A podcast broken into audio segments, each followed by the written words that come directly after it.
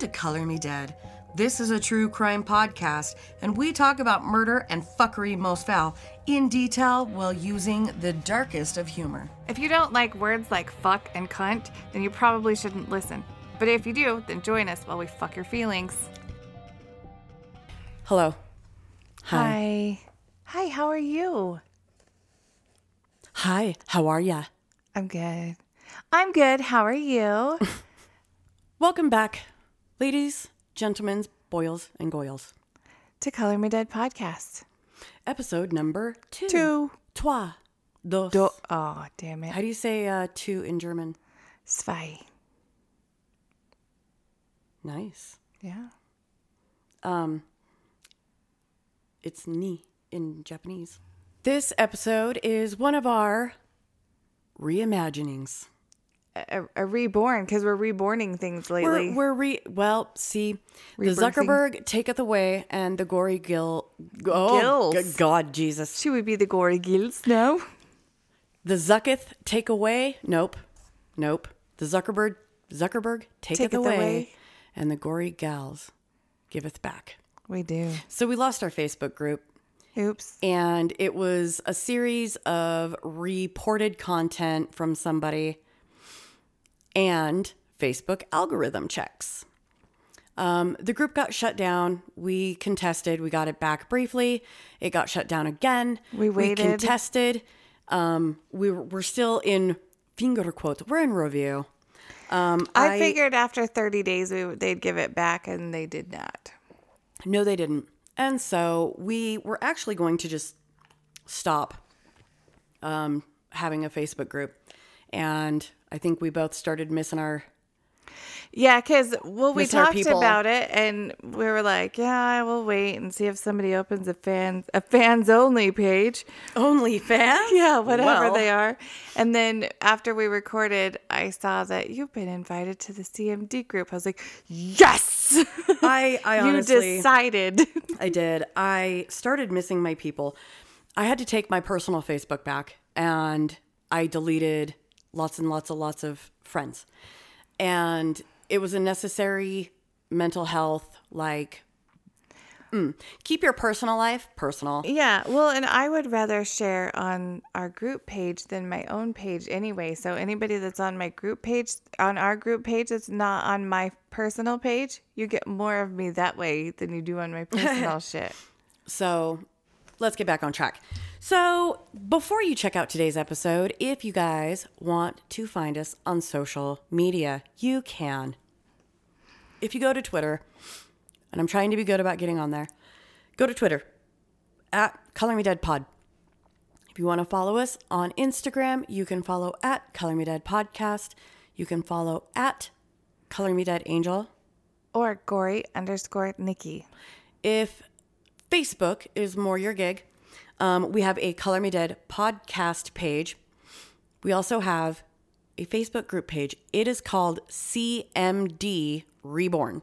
You can find all of the Angel and Nikki episodes. ageofradio.org slash color me dead. Go there. You find content. You find so-sods, which are our outtakes. You guys can shop the bazaar. Shop the bazaar. You can check out other programs. And if you're interested in, uh, I don't know, being a podcaster, You can. you can at I- at Age of Radio. They'll help you out, get set up, submit a request to be part of our network. And on our page at Age Radio, there is also a great big button that says Patreon. If you would like to click that button, it'll take you to where you can make a donation, a monthly pledge, if you will. We have um, pledges from a dollar up, To $75. and you get perks in bet- you know as um, as low as a dollar you're getting stickers and then up to 75 you guys have the option for shirts and hoodies that are exclusive Cups, lanyards magnets, oh all sorts all of things All kinds of shit. Like the $75 is the, is the mother load. You can also get to our Patreon at patreon.com slash color me dead podcast. It's a little glitchy. We're still trying to fix Oh, it. sorry, so guys. yeah, this isn't our problem. It's on their side and they they are aware of it. They're just having a hard time fixing it. if you guys want merch hmm. You need merch? Would you like the merch? You can get the merch at colormedeadpod.threadless.com. And if you want very exclusive merch, You go to legrawcreations.com. There is, I think, there's a spot where you can click the button and it says Color Me Dead. Click there and it's all of our exclusive stuff that she has designed especially for us. It's different than what you'll get on Patreon though. If you do Patreon, you'll get stuff from LeGras, but it's only, Only Patreon. Patreon. Only Patreon people can get these. Nobody else can. You can get a different version of some of it through her website, or she can do a lot of personalized stuff. It doesn't have to be Color Me Dead. Go through her. She's awesome. uh, perhaps you want to email us. You can do that as well. At Color Me Dead, or excuse me, uh, Color Me Dead Podcast at gmail.com. If you guys want to mail us something, do not send me dick pics. Do not send me evidence. Um, you can send it to P.O. Box 1610, Vernal, Utah 84078. The fan box. To the fan box! I can't not say it. Sorry. If anybody's getting sick of it, I am sorry. it's the fan box. God damn it. motherfucking fan box. So, what we are going to do today, what I have, what what weird little earworm do I have for you today? Oh, it's a it's a disturbing. It's disturbing yet not disturbing in the end. Story. It's kind of a really morbid underdog story. It's fucking crazy. Like when I first listened to it, when you and the old host did this before I was on, I was like, holy shit. Well, after three years of being on the podcast and doing more research about stuff like this, it makes so much more sense now. Because whoever doesn't know at this point, I was a total newbie to anything true crime three years ago. And so it was kind of like I got the surface effect of it, right? I was like, man, that shit's fucking crazy. Now, Yep. digging deep, I'm like, oh, I get it. I see all the signs. Like, it's all there. It I is, get it. And um, it's fucking It's ridiculous. it's fascinating. it's very fascinating. Like once you see, and this is true with a lot of things. Once you scratch the surface and see what's underneath, if it fiddles with your pleasure center in your brain, that's your new hobby. That could be a career or an obsession. Don't let it get unhealthy. no, Don't like don't murder people. no, but it's about Beth Thomas, the Yes. child of rage. So this is one of my favorite um, episodes, and I am very excited to be doing it with you. Ooh, Oh, doing it to you. oh, with you. On so, on the mic, recorded. Ooh, oh, you guys are in people for a hear us? treat. Oh my, Joe, calm down. perverts. you know who you are. Oh, goodness. So today we're doing Beth Thomas, The Child of Rage. Um, this is because this is one of my favorites, and I've been able to apply some of the knowledge to what I do now, working for, you know, with at risk kids. It's very interesting. So, this is how children of abuse could become. I don't could, finger quotes. and yeah, they're not all the same. I'm not armchair diagnosing anybody. Yeah, we are. Just kidding. Let's get shit straight. If you're a brand new listener, armchair diagnosing might happen. Get over it. Um, or maybe, just maybe, if I armchair diagnose someone, you should expect that I either have that shit myself or somebody incredibly close to me. Right? So, And for background, we had somebody talking shit about us that hated us for no reason, saying that we were armchair diagnosing. Like, eh, so what? So what if we fucking are? We never said that we are professionals, I never claimed to be. but we are allowed to have opinions. Well, if I think that that's what it is, it's okay for me to have a fucking opinion. Um, I don't know. Let me give you guys a little bit of a background on Beth. Beth Thomas and her brother were removed from an extremely abusive situation and were later adopted. Beth's biological mother died when Beth was about a year old. She was removed from her father's care at about 19 months to 22 months of age. and that's kind of a a rough estimate um, because they they didn't really know how old she was. She had already endured horrific sexual abuse at this time. Her brother John was also severely neglected. He had a flat head, like severe flat skull, when they took him out of the home. Neglected as fuck. Yeah, just I didn't even know that that was a thing. That okay, and it, it makes sense if you know the biology of a child. Me not having children ever come out of me and never like want to have anything to do with kids. I didn't even know that was a fucking thing. It is because I I know you've probably heard of people saying tummy time for your kids. Yeah, so they get a strong neck and their fucking Strong head neck right. and their head doesn't grow flat. Tim and Julie Tennant adopted Beth and her brother in 1984. Shortly after, her new parents, who had no bio, like they had no biological children of their own, so it wasn't that they, I mean, they had tried, you know.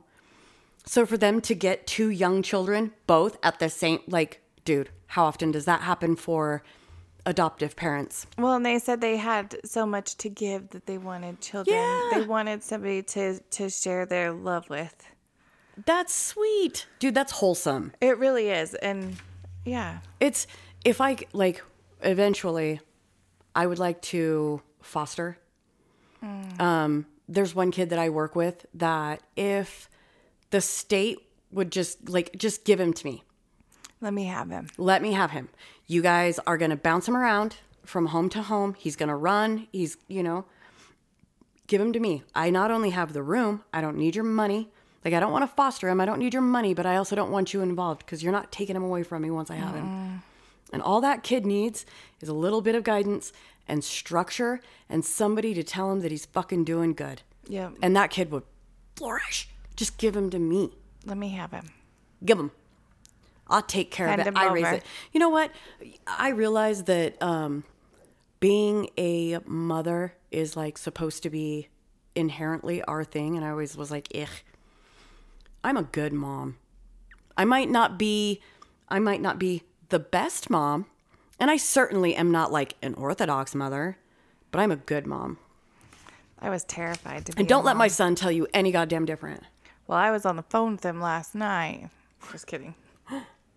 No, I was terrified to be a mom. I didn't feel like that was anything that was in my nature because I was told at an early age that I wouldn't be able to. So I just got in the mindset I couldn't have any. Well, And then you fucked around and found out. Yeah. Surprise. So, Tim and Julie Tennant, these two wonderful people, right? They adopt the kids. They were not given any information whatsoever, which I don't know how much information they thought they were going to get. They knew that they came from a an abusive home. They knew that they came from a bad situation. But they didn't know the extent of the bad situation. No, Because obviously, if they're getting taken away from their parents, it's a bad situation. Right. But they don't know what it is. they knew that little brother had been um, John, little brother John, had been neglected because of the condition, the physical condition, right? Mm-hmm. How old was he? Sorry. So he's like, I want to say he was like mm, six months Oh, old, seven months Seven old. months old. Okay. Yeah. I knew I knew, but I couldn't remember. I knew he was Well- little. So, you know, the only thing that the adoptive parents then learned was that, you know, they were normal, they were healthy, and they were little. At the time of the ado- adoption, Jonathan was seven months old. His head was flat and bulged forward. Ugh, that's right. Yeah, bulged up in the front Mm-hmm. because the back was so flat God, poor baby. and couldn't lift his head. Probably. Oh my That's god. like and a it- three week thing. I know, dude. And could you imagine how like how much it would hurt to try and like train your kid at seven months old? Because at that point, It's if they're fed, head. yeah, it's a heavy, super heavy head. Anyway, he couldn't raise his head, couldn't roll over. It took about two months until Beth's parents discovered the truth about Beth and John's upbringing.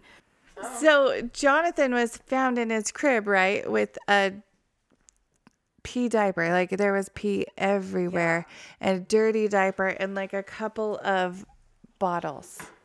And that's how he was found when he was taken away from his parents, with along with the flat head, with the bulge in the front, just totally, totally neglected.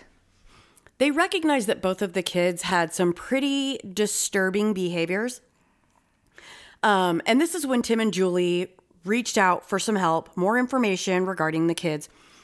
And they were told both children endured abuse through neglect, often no food for, ni- for either of them, sti- no stimulation other than abuse, including sexual and physical abuse to Beth.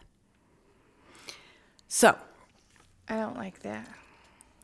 what I learned from this episode, because I dove into it, is um, from the ages of about 18 months to age five are some of the most critical years in a kid's life. Yeah. Here's here's why.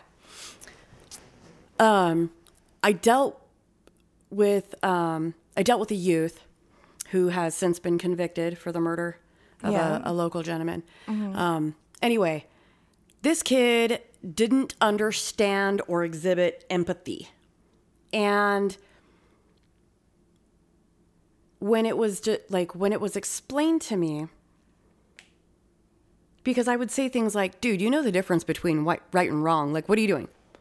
And he would look so shocked. Like, he really didn't He didn't know the difference between right and wrong. No, And he completely lacked empathy.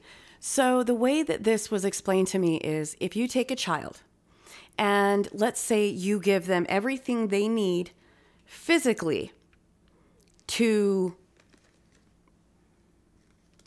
grow. So between the between the age of 18 18 months and 5 years old is when you take a kid and you teach them how to feel feelings and what they are. Empathy. That's where you get the empathy. That's where you get empathy. So if you take a kid, you have a baby and you feed the baby and you swaddle the baby and you clothe the baby and you change it like you give it everything it needs to be physically successful in growth.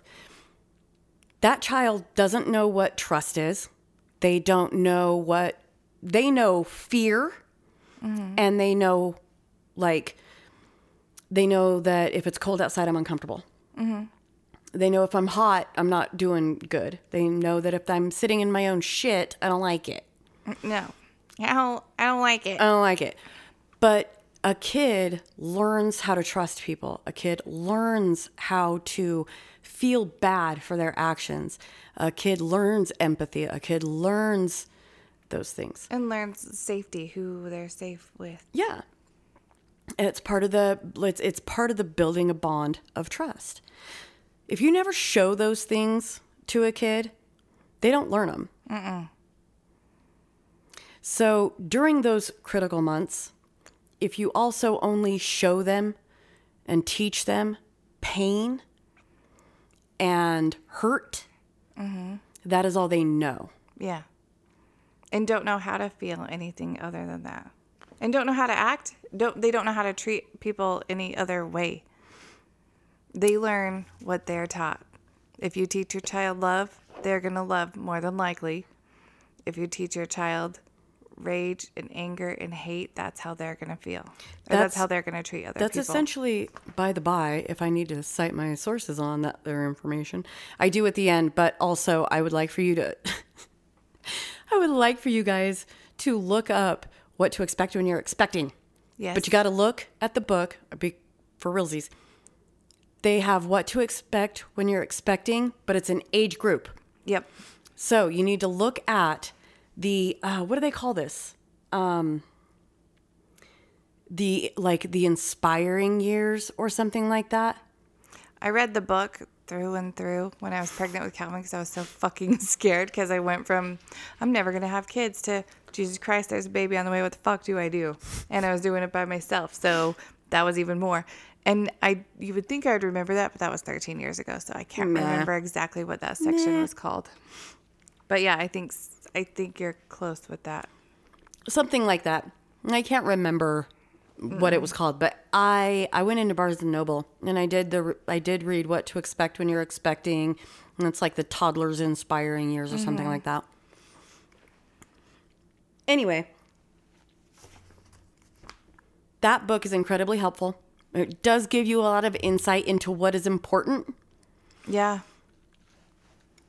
and what the brain is supposed to be doing at that time. Um, again, guys, like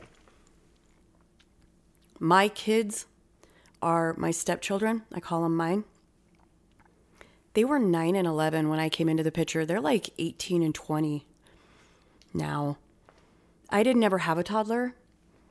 Close if I enough. did, I'd have you have fucked it up. mine. Oh, I'm sure I'm fucking your kids up on the daily. Well, you've got a mini you up there, That's unfortunate. the D vial. Be gone, evil one. So, Tim and Julie basically had their dream come true turn into a mini a mini nightmare. Nobody really wants to think about little children getting hurt and getting neglected. And unless you are ready for that type of commitment, handling the aftermath can be traumatizing, Mm-hmm. exhausting, you know.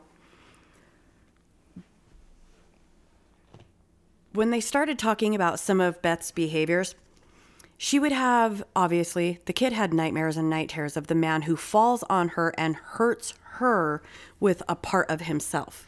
This is when Tim and Julie started to realize what kind of tragedy these kids had really been through. In her video interview, she candidly describes how her birth father touched her vaginas until it bled. And it hurted a lot. And she didn't have any emotion when she said it. No, None. Tell me about your birth father. What was that nightmare like? when he touched my vagina Okay.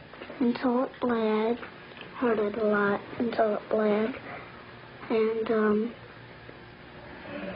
wouldn't feed me a lot. He'd hit on me. Wouldn't be very nice to me. How old were you? One. It's really disturbing to see Beth Thomas in these interviews. You can find them. You can look up The Child of Rage. You can look up Beth Thomas, and then you'll find all of her stuff, including um, things as her like as an adult. Anyway, the baby learned how to talk. The baby learned how to say proper words for things to describe. But that baby has she looks so sweet and so innocent with her dark hair and her big blue eyes And her missing front and her teeth. missing teeth and, her she's got that I know she got that sweet little Sorry. girl southern accent but she's saying some terrible shit and she's not upset No, and she's saying it very matter of fact. Like, I went to the store and we got a sandwich. she could be seriously I went to the mailbox and got the newspaper And yeah, there's parts where she feels a little shame where she kind of slows down and her counselor is like, "No, you're doing good, baby girl. Keep keep going." talking. So I think she knows that things that happened to her were wrong because somebody told her they were. Yeah. She knows that the things she was doing were was wrong because of reactions and because somebody told her. Mm-hmm. Not because she felt bad, you know. It's an interesting. We'll get there. Sorry, off track. They can't it. even tell a cohesive story. I know. Well, we keep. I keep getting excited and then want to talk about the whys and whats, but maybe we'll tell you the story first. Maybe. if we can, if we can get that far. God, have fun with your editing, dickhead. Sorry. She would go on to say he wouldn't feed me a lot, he hit on me a lot, and wouldn't be very nice to me. She was maybe one. That's how she says that she was one. Mm-hmm. I I had a question about this because she they they were like, "How old were you?" And she's like, uh, "One." And now, okay, I don't. You're not supposed to remember shit when you're one. However- But she was taken away when she was 19 to 22 months Mm-hmm. old, so she fucking remembers when she was one, So the thing is, more than likely.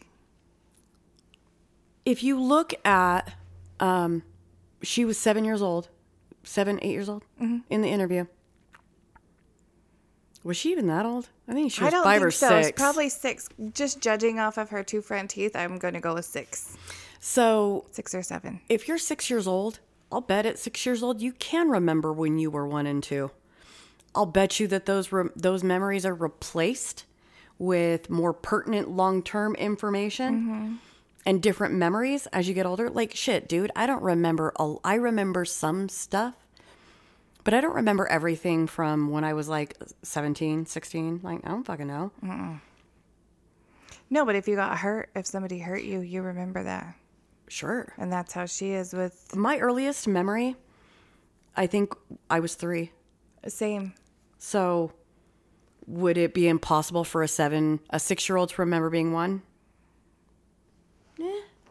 No, eh. especially if not if she's getting hurt. If Hurt she like that. remembers bleeding after he's touching her, Right? she remembers that vividly. Yeah. So yeah, she she would have been, and and maybe she was closer to one and a half too, but still. Well, when asked how she feels about all of this, she says scared. She draws pictures in crayon that show her being molested by hands and depicts her crying. Which is the most emotion she shows in this that And I saw. Mm-hmm. It's, well, did she, like, she doesn't cry in her interview, but she draws it.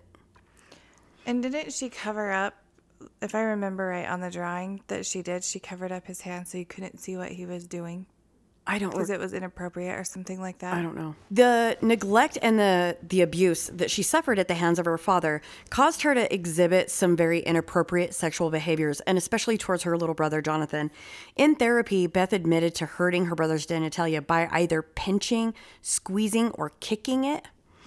Um, she also stated that she would like to do the same thing to other boys. Her adoptive mother, Julie, told Dr. Magid how she once caught Beth molesting her brother. She'd pulled down his pants, pulled her brother's penis, and put her finger into his anus. And that Beth was roughly two, two and a half. Mm-hmm. Yeah.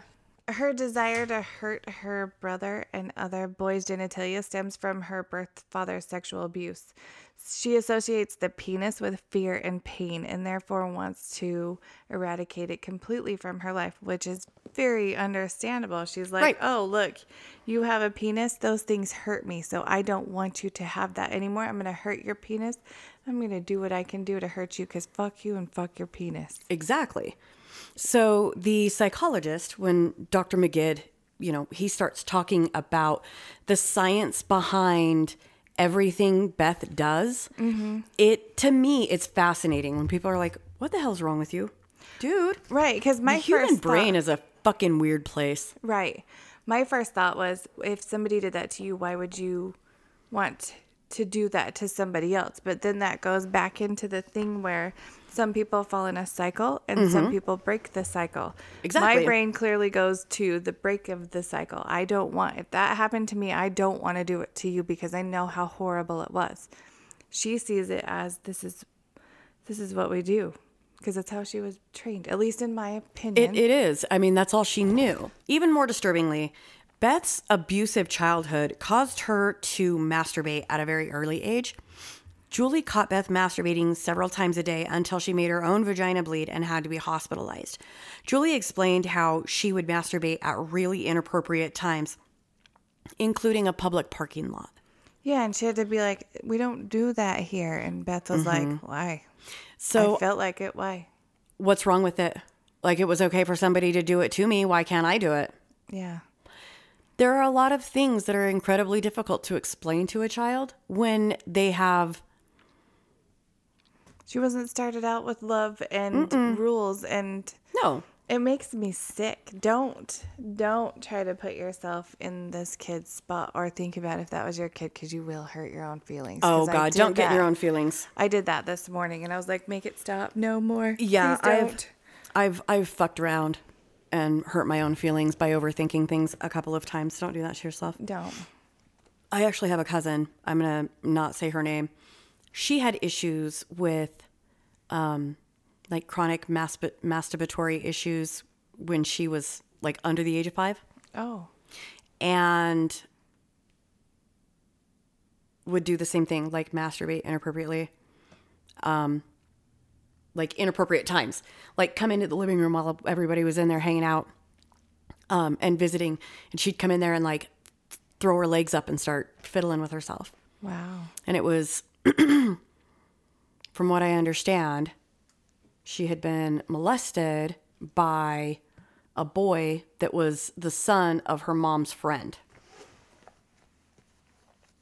That makes me so afraid to let my kids go play. Like I have to talk myself into letting my kids go to people's houses. Like I mm-hmm. can't shelter you forever.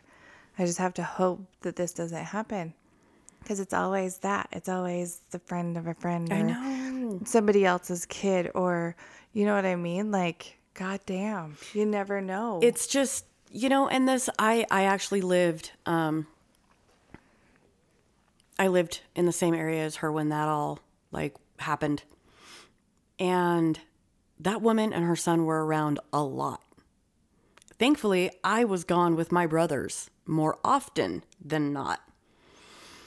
So, anyway, right? During part of Beth's interview with Dr. Magid, um, as they're trying to collect information and get this child more help, he's, he asked Beth about her touching, and Beth admits that she does it many, many times a day, every day, and notes, I did it so bad that everything got messed up and I had to go to the doctor and I didn't want to. So she understands what she's doing is not okay. She knows that she's harming herself and she does it anyway. How much do you do that? About every single day, and that's until I did it every single day until it got real bad and messed up, and I had to go to the doctor, and I did not like it. What What do you mean by real bad? Well, it looked real raw, got all kinds of boo-boos on it, germs, a lot of stuff on my hand. And it bled. hmm I wonder how many times she went to the doctor for it before, like being because she did it or being because somebody else did it. And I wonder, there's a fear there with going to the doctor about it. And I wonder, I wonder what that fear is. If it has to do with what the doctor is going to say to her, like, don't do this, you're not supposed to do this, or who did this to you? You know what I mean? I don't know. I know what I mean. I don't know how to say it. You're talking about Beth not wanting to go to the doctor. Yeah. Like maybe it's not fear at all. Maybe it's that she doesn't want somebody looking at her downstairs. Yeah. Yeah, fear Or of somebody touching. being there. Yeah. So Beth also had a couple other behaviors that were really disturbing. And these are actually so she had a habit of hurting the animals that were in the in the house. She liked to take sewing pins and needles, and she would also use them on her little brother as well. God, Jesus Christ. Beth also enjoyed causing harm to animals that were not hers.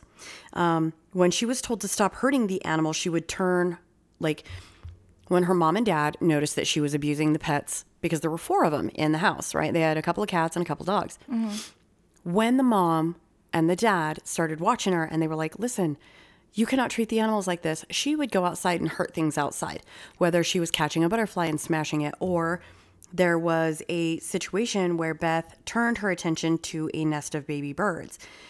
Her mom told the doctor how one morning she found all of the birds lying on their um, on their back lawn with their necks broken. Beth admitted to squeezing them to death by playing too rough. She is very specific when she's like playing too rough, and he's like, "Did you squeeze them?" And she's like, "Yeah, I squeezed them."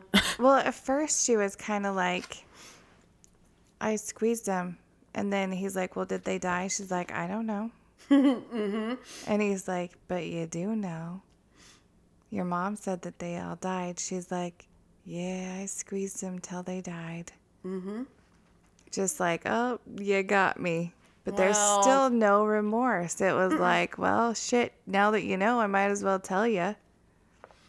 So do you really do you really think that kid knew the difference between right and wrong at that point because I do. or perhaps was she still basing her conversation with the doctor on his reactions? I don't know because his reaction stayed pretty bland. Well, He he stayed at the same. not not talking about no. maybe not the the tone, texture, and like, but he was like, "Well, you did because your mom said," and she's like, "Oh yeah."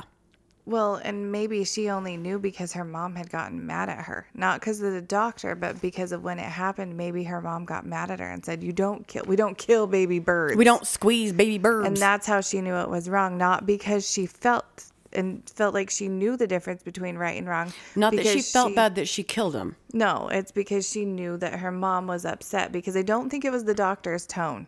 I don't know. Just my opinion. Well, this is the thing that makes your theory, the theories, very interesting is that Beth admitted um, that she liked to play with baby birds um, because they were blind and they couldn't see her, and that they were pretty helpless and couldn't get away. She liked to be in charge. It's a power, a position of power. Power. That's where. That's that's what I meant. As Beth got older, the outbursts and the behavior worsened to a point that she actually smashed her brother's head into the cement of the basement, which required several stitches to close up Jonathan's head. Beth admitted that at that moment she was, in fact, trying to kill her brother. Mm-hmm. Not just hurt him, Julie had to go down there and physically pull Jonathan from Beth's grip. And she talked about that matter of factly too. Just Yeah. like, well, I was trying to kill him. Well- and then her dad was even like, her adoptive father was even like, yeah, she tried to, ki- or was it the mom? One of one of the mom or the dad said she tried to kill him multiple times. Oh, yeah. Like, okay, stop. Maybe we don't leave her unattended. Well, she regularly talked about killing the family and the pets. She showed zero remorse or regrets for any of the behaviors, the thoughts, the statements. She acknowledged that, um, yeah, like I'm hurting people, but meh. She even, like, she shrugs during some of the, like, most intense questions. And I, it makes me giggle because she's just like, meh. I don't, meh.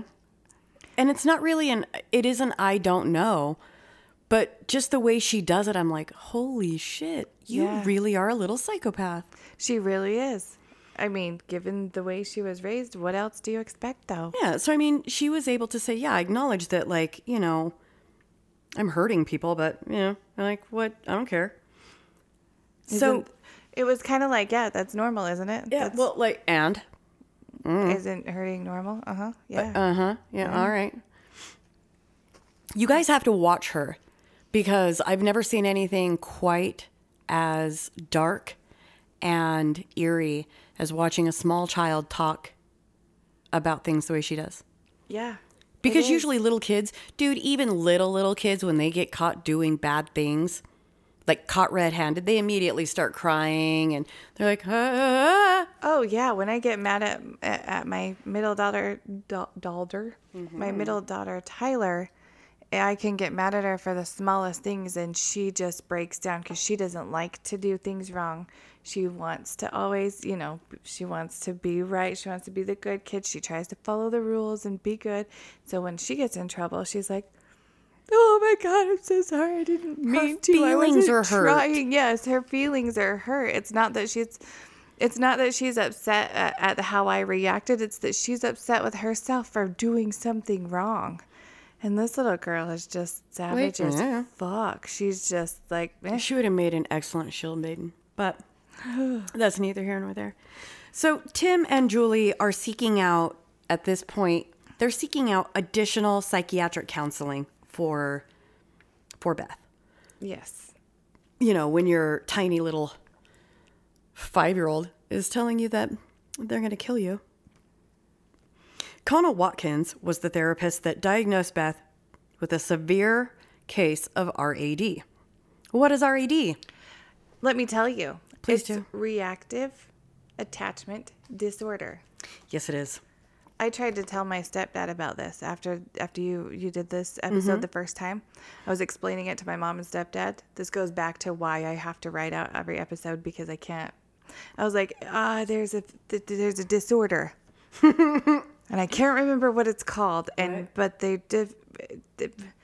I was like, is it dad? because I was trying to do dissociative something. I was trying to Oh. You're, like you're trying to put RAD and DID together. Yes. And I Um, was like, that's not right. And then I tried to Google it. And I'm like, I don't fucking know what it is.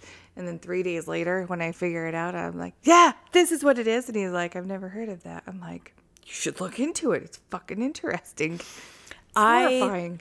I have. It's so funny. There was uh, at one point in time,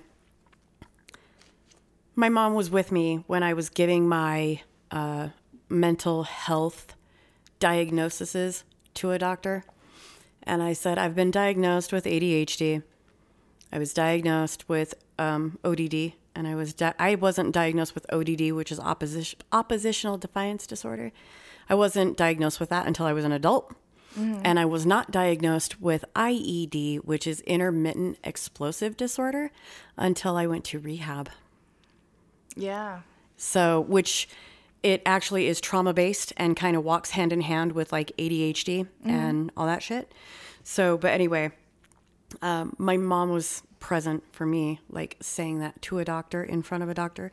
And my mom goes, da da da da da da da disorders. Oh. Now, keep in mind, this is the funniest shit ever because my mother has lost her mind. She's actually in a nursing home. So when she hears, like, and I'm like, you know, ADHD, ODD, you know, da da da da da da, and I'm like going through all these things, and my mom just disorders, full of disorders. Were you like, thank, Thank you, mom, for helping. I probably would have laughed first and then been like, yes, thank you for giving me those. Um, yeah, no, my mom has the my mom has dementia and severe uh, advanced multiple sclerosis. You'll hear me talk about her in lots of episodes, but my mom has the mind of a child. So what comes out of her is often bad, rude, unfiltered. Um, so once upon a time, the old timers used to call this failure to thrive. However, the failure to thrive diagnosis is very broad. That's like saying your kid has autism. There are a variety on the spectrum from high functioning, you just think that kid is not neurotypical, all the way to people that are unresponsive, uncommuni- not unresponsive, uncommunicate like they don't uh verbal. They're not like verbally Jesus Christ, you guys, I'm terribly sorry, but We know what you mean. Like I have a nephew that's autistic and he yeah, he can barely talk and he's 4 years old.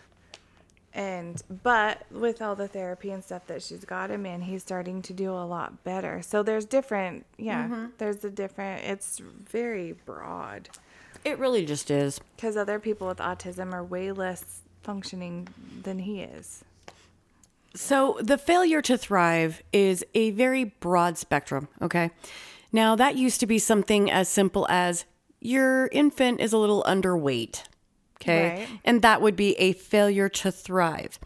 If your if your child wasn't uh, walking by age Whatever. Whatever the One- fuck. One and a half. 15 months, that was considered a failure to thrive. But it also included some really serious shit.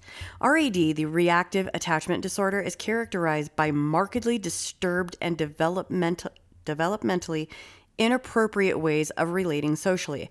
It can take the form of a persistent failure to initiate or respond to social interactions in appropriate in an appropriate way known as inhibited form, uh, or it can present itself as indiscriminate sociability, such as excessive famili- familiarity with strangers, and this is the disinhibited form.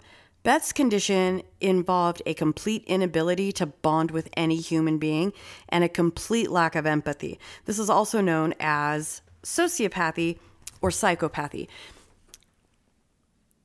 They are not the same thing by the by. No, they are not. No, they are not. Uh, now, all those, although those terms are not used about children under the age of 18, RAD generally arises from a failure to form normal attachments to primary caregivers in early child- childhood. The results excuse me, the results form severe early experiences of neglect, abuse, abrupt separation from caregivers, where Beth's mom passed away and Beth was only one. Between the ages of six months and three years, it also results from a frequent change in caregivers or a lack of caregiver responsiveness to a child's communicative efforts. So, if the way the child knows to communicate, the only thing they really know is bad, wrong, don't do it, Pain. and then the kid literally has like no way to express themselves and communicate what the fuck is going on they, like they don't they just don't have those tools yet beth thomas developed rad is certainly beyond her control the assessment is not criticism nor is it blaming the child but it does come from the cluster of symptoms that beth displayed during her brief but harrowing life with her biological dad Yeah, think about how much time. Her mom died when she was one. Mm-hmm. She was recovered around 22 months, possibly. So- there so at let, let's say um, worst case scenario mom died at one and she was removed from house by two there was one, One year. year. of very critical growing learning stages and all she was was raped Yep. and beat Was the little brother has the same mom, right? Mm-hmm. Okay. For some reason, I keep thinking she's older than she was when they got taken. I don't know why. I don't know why. so, just when it can't get any more disturbing, mm-hmm. it does. It certainly does. There's an actual recorded conversation where Dr. Magid says, Tell me about the knives. This is a perfect opportunity for you to put that clip in. Yeah, I'm gonna insert insert that clip right here so you guys can hear it because there is no way to explain it. Tell me about the knives. Where did you get them? from the drawer. And where else? Do you remember? Tell me about it. I got them from the dishwasher. What kind of knives? Um,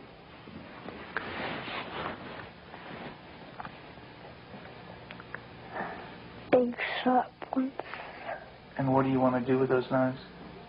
Kill John and Mommy with them and Daddy. It was weird to me though that she said and daddy later. Like it was mom and John first, but then daddy. So Like, I- it was like she forgot about him. for Almost well, my my assumption is that man of the house is likely not home all day.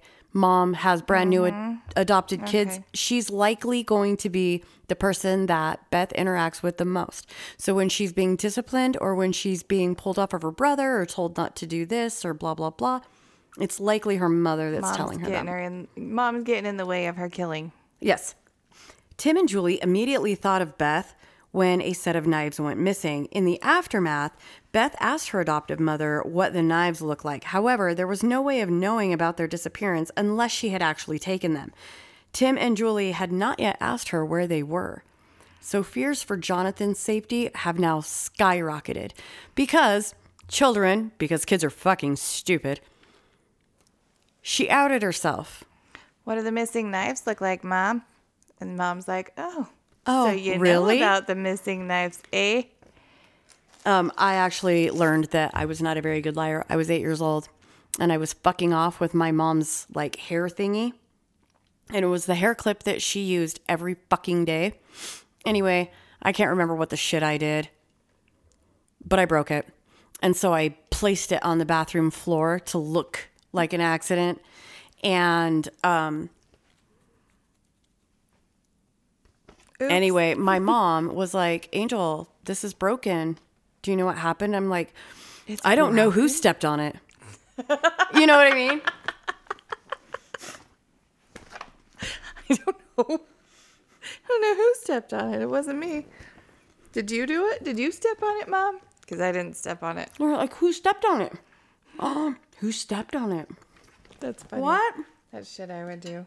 So, for the safety of Jonathan, Tim and Julie had started to lock Beth in her room at night.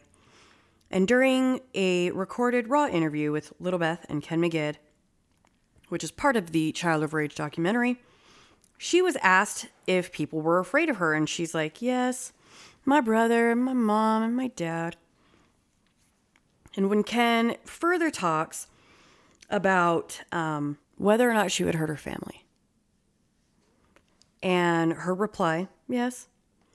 She went on to describe that she would do everything at night because she didn't want them to see her do it, but they could feel her I'm do gonna. it. Okay, I'm adding that clip in right Yes. now because it is so fucking eerie the way that she says it. So here you go. Are they afraid that you might hurt them?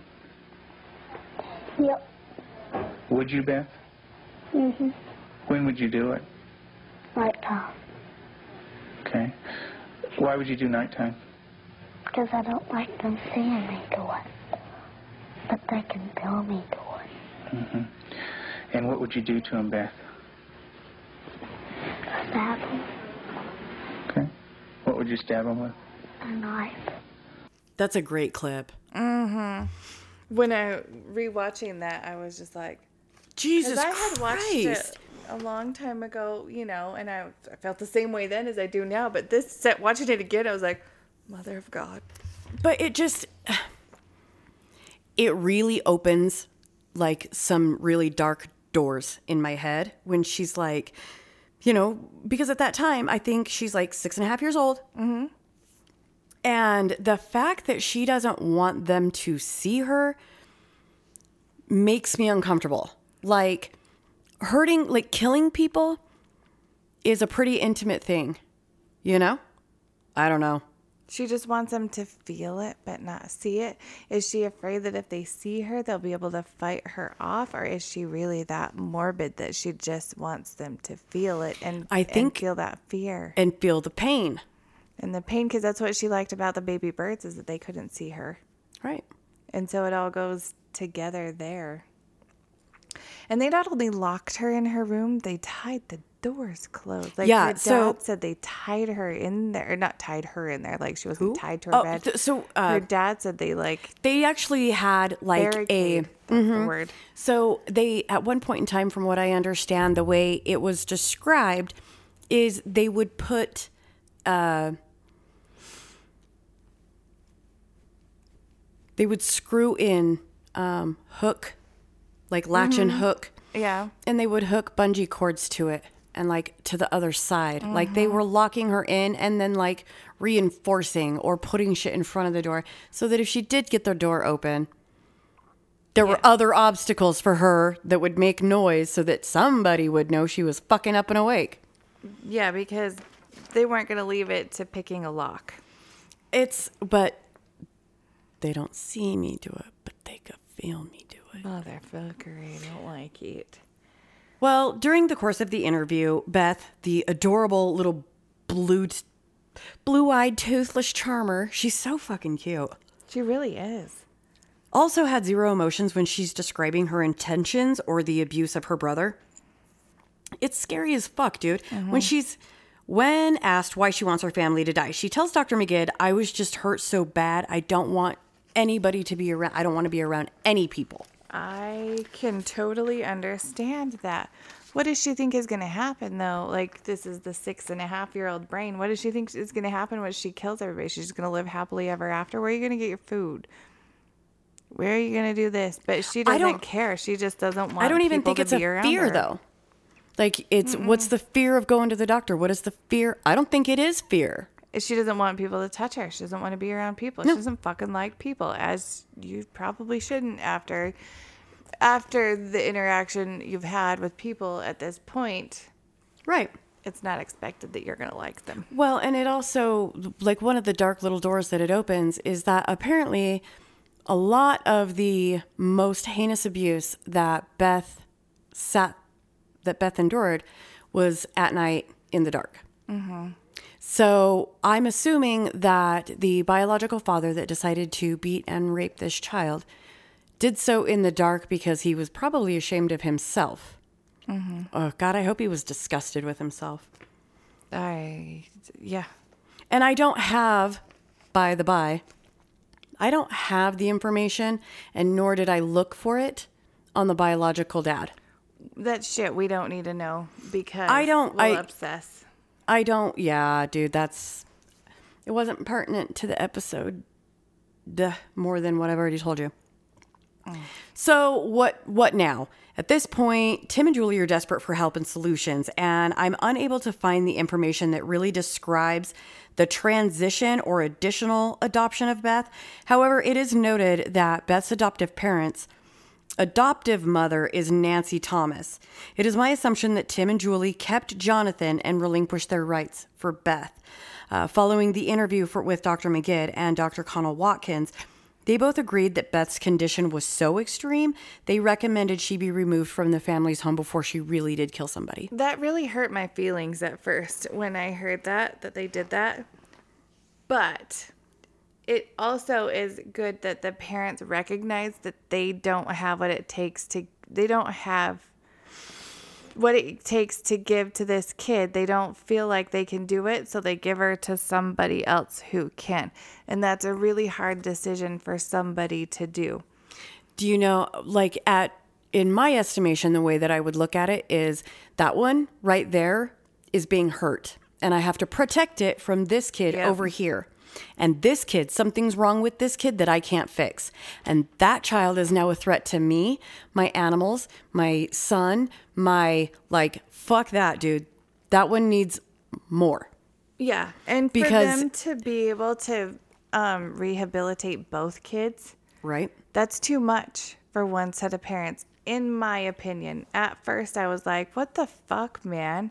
What the shit? You'll keep one but not the other. You know what the fuck?" And then now I feel a lot different. It's like, okay, you're giving them the best odds because now they each have one on one from parents to be able to heal and get better. It's it's kind of the double-edged sword on which one's more important.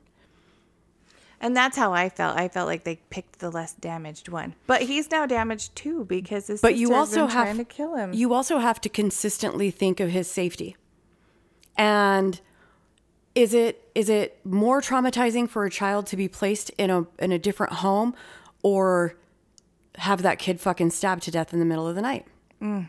And sorry, at the end of the day, I start thinking more um like more critical than feeling and I'm like, okay, well, now you're not only a threat to this kid, but you're a threat to me. Yeah. You're the common denominator. You have to go. yeah.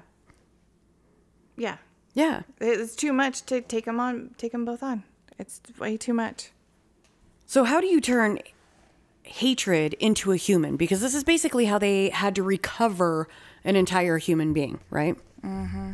In 1989, Beth is removed from the family's home and was placed into Dr. Connell's home. In spite of Beth's dangerous behavior, the therapist was confident that she could help Beth since her professional history included working successfully with extremely disturbed children, such as nine year old murderers. Because, yes, there are nine year old murderers.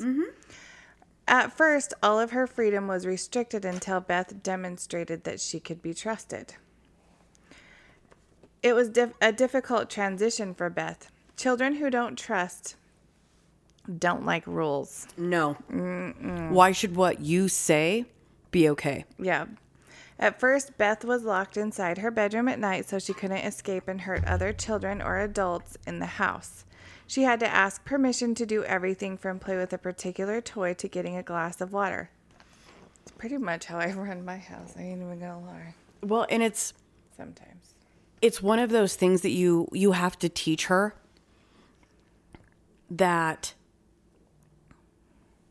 consent to do things to tell people to do things to follow a structure to follow a rule to follow but in in return you're earning trust. Mm-hmm. So you're earning my trust by telling me what you're up to. You're earning my trust by telling me that you need this and I can approve that for you. Because otherwise, how else are you supposed to bond? Yeah. Yep. She Beth started showing improvement. According to the employees and the staff, children in the home actually believe that they are evil and that they have no value. The home aims to change the way that these children think about themselves and render them into loving, normal people who have some sort of value, not to everybody else, but in their own life. So it's hard to have confidence. It's hard to feel secure and value yourself when nobody else ever did. To add to that, you're not going to get any value from anybody else unless you value yourself first. But they have, yeah, so you get you have to teach them. Yeah, it's yeah, and this is a a problem that a lot of people have, and I know that I had it too. That I had to work on in counseling a lot. I had to work on it in counseling, and as soon as I started getting my own value and and actually believing that I had value, it fell into place with everybody else. I thought that mm-hmm. people didn't value me, so I made sure that they didn't, and I gave myself that distance when I started to value myself, then I could believe that other people valued me, and that distance started to go away. And that's what she is working on there. So over time, your restrictions are then removed because you have formed a trust. If I let you go into the kitchen to get a drink of water, I know that you're only going to get the drink of water because I trust you. Yes. You're not going to go in there to get a drink of water and come back with a fucking paring knife. A paring knife and a soda. I decided that I wanted a goddamn Pepsi and to poke you with this here knife. How many knives are missing? What do they look like? Mm-hmm. So there, there was a method to the madness.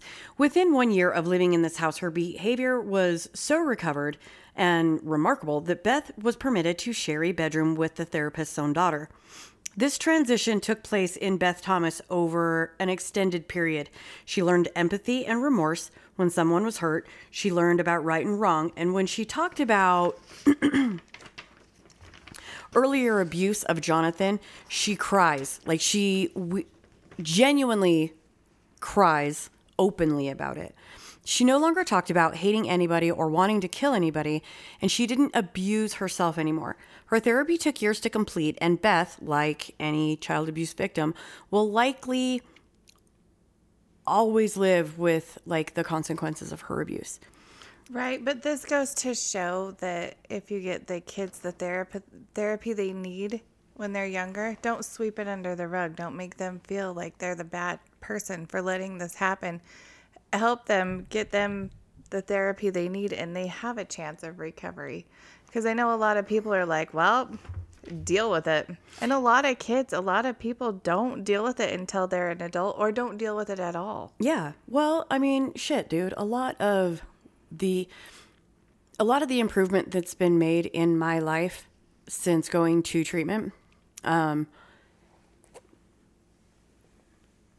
it was an easy fix once I understood how to do it, Yep. you know. And therapy is counseling is what helps you. There was a very controversial, okay, rebirth of Beth, so to speak. Beth Thomas grew into a mentally healthy young woman. She obtained a degree in nursing and authored a book titled More Than a Thread of Hope. She and her adoptive mother, Nancy Thomas, established a clinic for children with severe behavioral disturbances. Nancy Thomas wrote a book entitled Dandelion on My Pillow, Butcher Knife Below. No, Butcher Knife Beneath. That's what it's mm-hmm. called.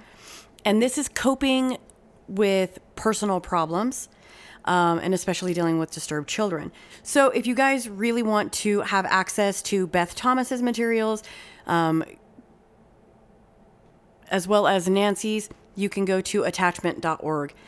Um, however, it would be uncovered later that disturbing information about Nancy Thomas and her child therapy practices were uncovered, I guess. In an ironic side note or end note, Beth's therapist, Connell Watkins, performed a performed a fatal attachment therapy session known as a rebirth on a 10-year-old girl. And in doing so, she asphyxiated the child. Jesus. Watkins, uh, Dr. Connell Watkins, served seven years of a 16 year sentence and was forbidden from working with children ever again upon her release in 2008. Candace's death became motivation for Candace's Law against attachment therapy practices in several states.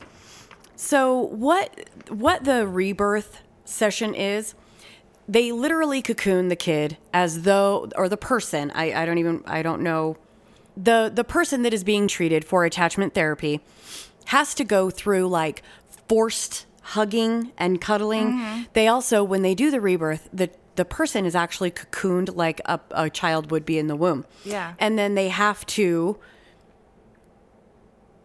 bore Re- themselves. reborn. They have to rebirth.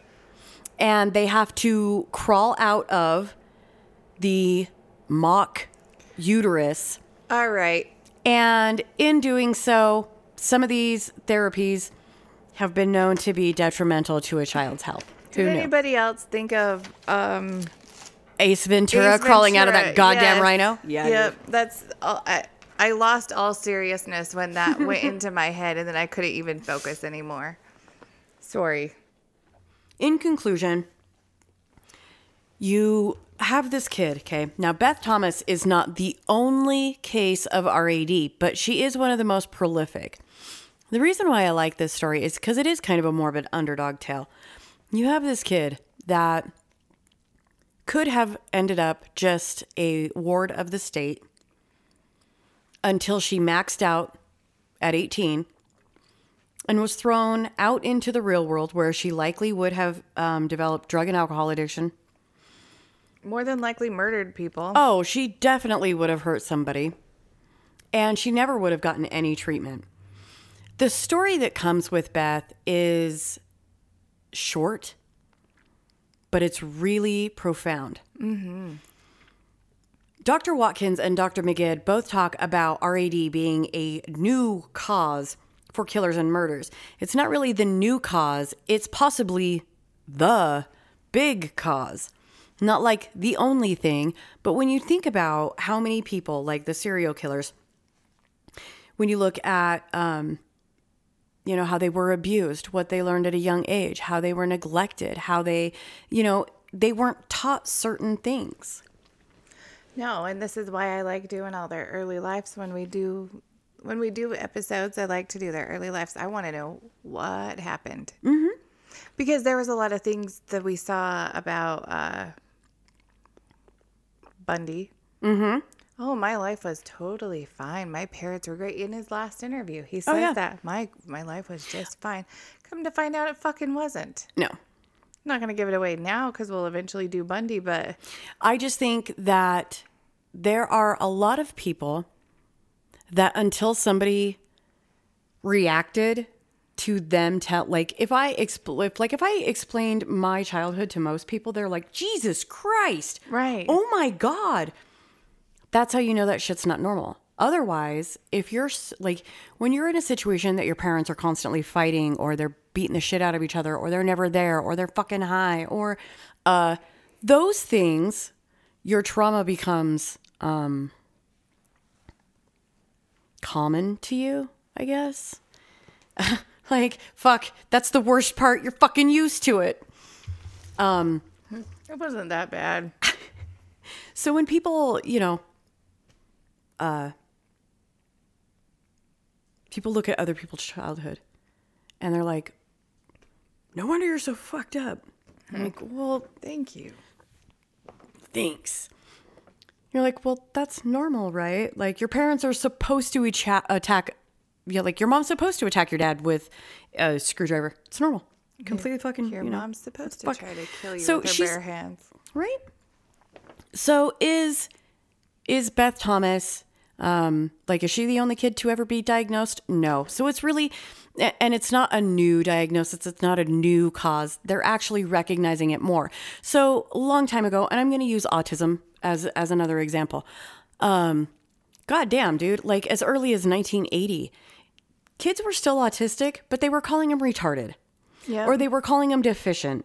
Or they were putting them in institutions because your kid needed to be institutionalized because he was mentally unsound or however they worded it having the autism diagnosis recognizing that some kids will never be verbal or some kids will never be hi, you know high functioning and Your other kids work Yeah. different.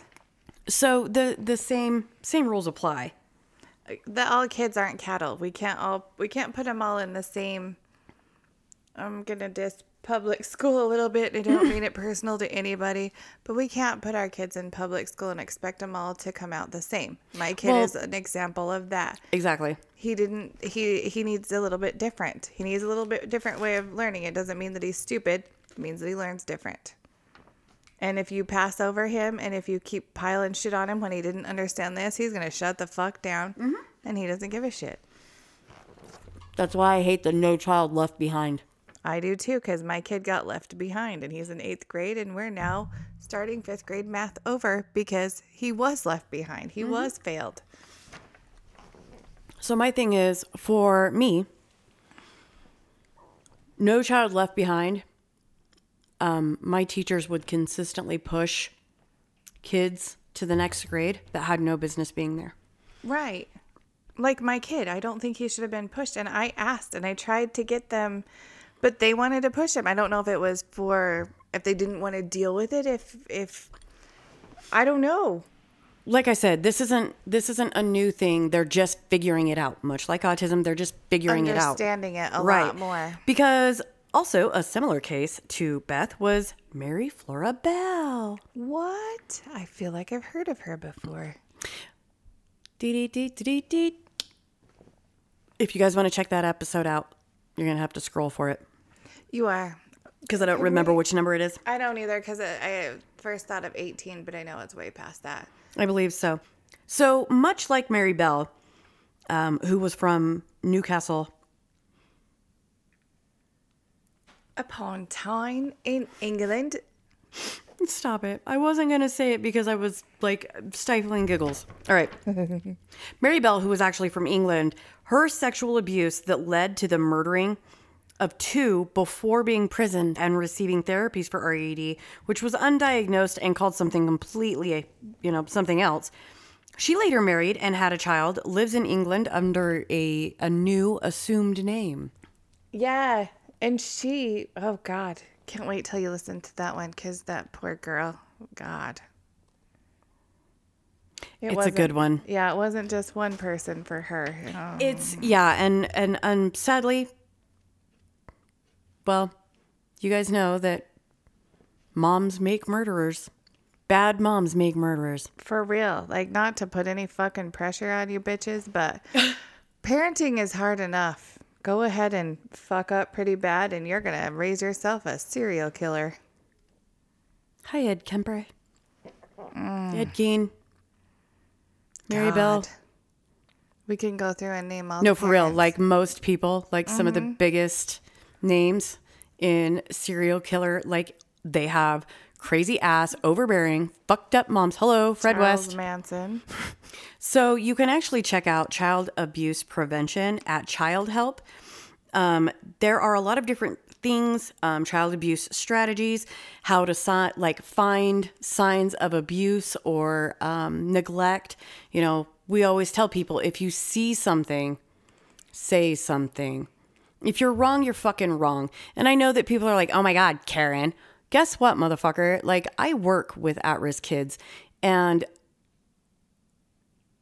if you knew what I knew, if you saw what I saw, if you knew what I knew, If you know of a child that's been molested please tell somebody. and you don't do anything about it and you don't get them the counseling that they need, you don't understand what kind of doors you're opening there by not getting them the help that they need. Even just even if they were molested just one time, Seriously.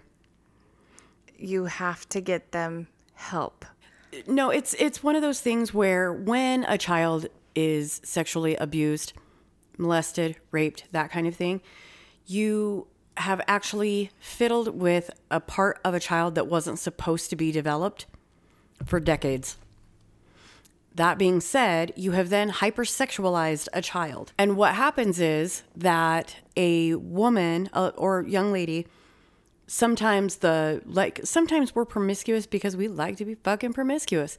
Some of us do it as a way to try and find acceptance from what um, should have been like a strong father figure. Right. So the hypersexualization can really create problems for women. Or and and men because we had a, a guy that came on to one of our um, Survivor Series later on, and he was abused as a child, which made him very hypersexual. And he didn't get help for it. And I can't remember if the parents or anybody knew and didn't do anything. I'm not sure if he kept it to himself. But um, in his 30s, he finally started to get counseling and finally started to get the help that he needed for it after he told his story on our podcast. Mm-hmm. Don't wait that long. Talk to your kids. Make sure that your kids are aware that it's not okay and that if something happens, they can make it so that they feel like they can tell you so that you can get them the help that they need. And, you know, it's one of those things where we, when I grew up, you know, we didn't we didn't call them our breasts. We didn't say our vagina. You know, don't make cutesy names for your kid's body. Like it's human anatomy. You don't have to call it a hoo hoo and a ha ha and a, you know, t- these are my breasts. That is a nipple. This is your vagina. Like you don't have to get in there with a laser pointer and be like, this is your clitoris. This is your labia. But you can very much tell your child like anything your swimsuit covers, nobody touches that. Yeah. And if they do, you need to tell me because we don't keep secrets. Nope. And if somebody asks you to keep a secret, that person is a bad person. And if, if they say that if they threaten anybody in your family if you tell, Right. you don't worry about that. No, because they're worry. you.